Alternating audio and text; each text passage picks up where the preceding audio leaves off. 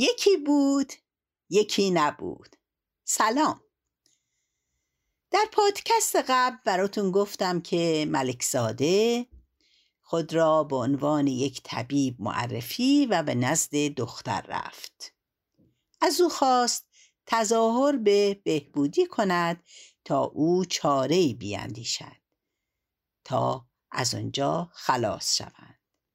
اکنون بشنوید باقی ماجرا را. حکایت شب سیصد و پنجاه و دوم به نام فرازنده آسمان و گستراننده زمین.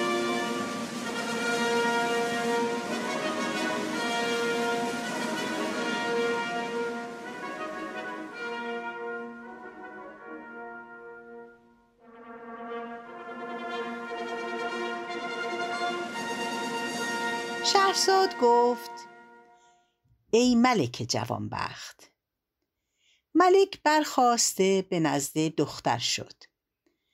چون دختر ملک صنعا او را بدید برخواسته زمین ببوسید. ملک را از دیدن این حالت فرح و نشاط روی داد و کنیزکان را فرمود که به خدمت او قیام کنند.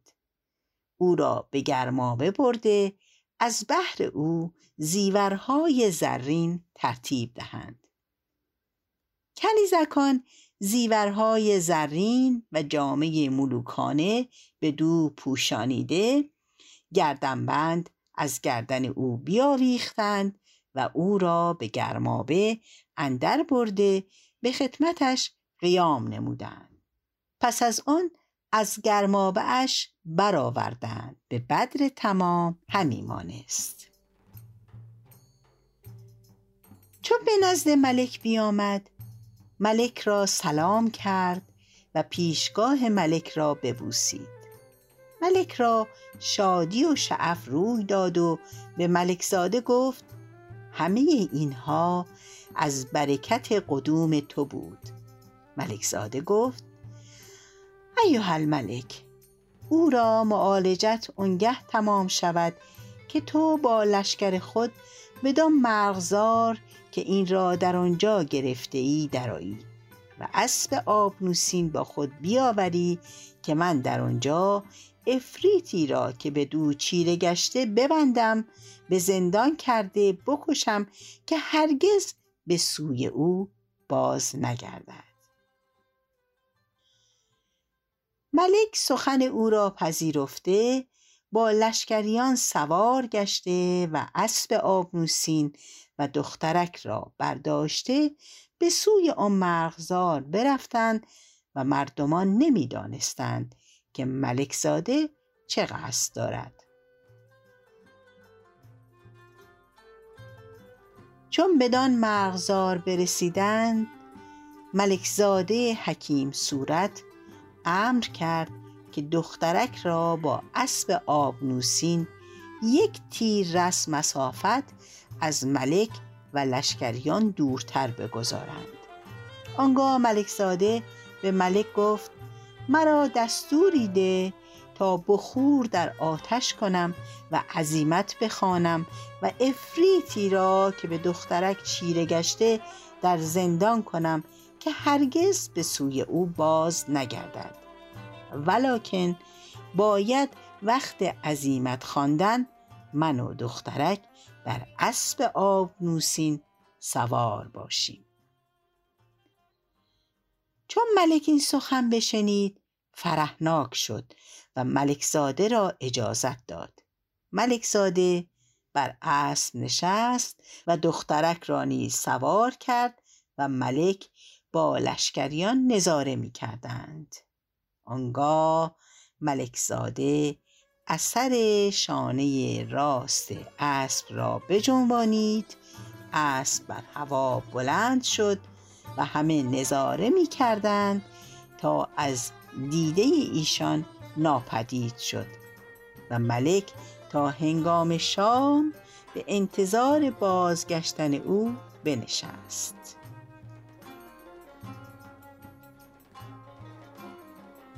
چون باز نگشت او را پشیمانی بزرگ روی داد.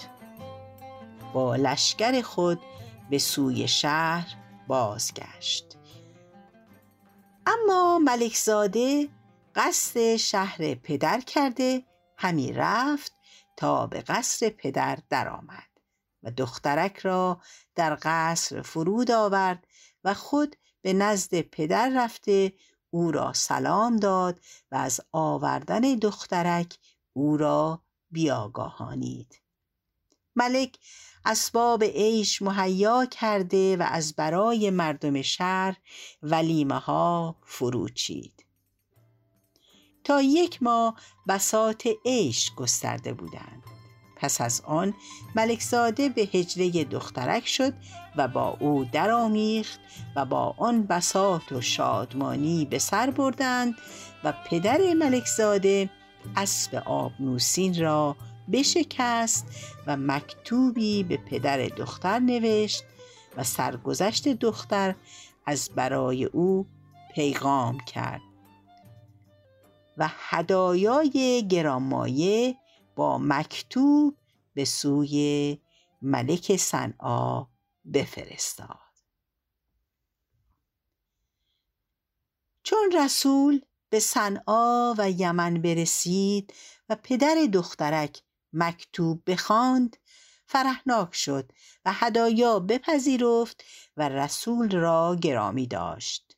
پس از آن هدیه های قیمتی از برای دختر خود با همون رسول بفرستاد و رسول به سوی ملکزاده بازگشت و او را از فرح ملک صنعا بیاگاهانید و همیشه از برای دختر و داماد هدیه ها میفرستاد تا اینکه پدر ملکزاده درگذشت و او به جای پدر بر تخت ملک بنشست و به عدل و داد همی گذرانید و در عیش و نوش به سر می برد تا اینکه بر هم زننده لذت ها و پراکنده کننده جماعات به ایشان بتاخت. چون قصه به اینجا رسید بامداد شد و شهرزاد لب از داستان فرو بست. این بود داستان اسب آبنوز. تا بعد و یک قصه دیگر خدا نگهداره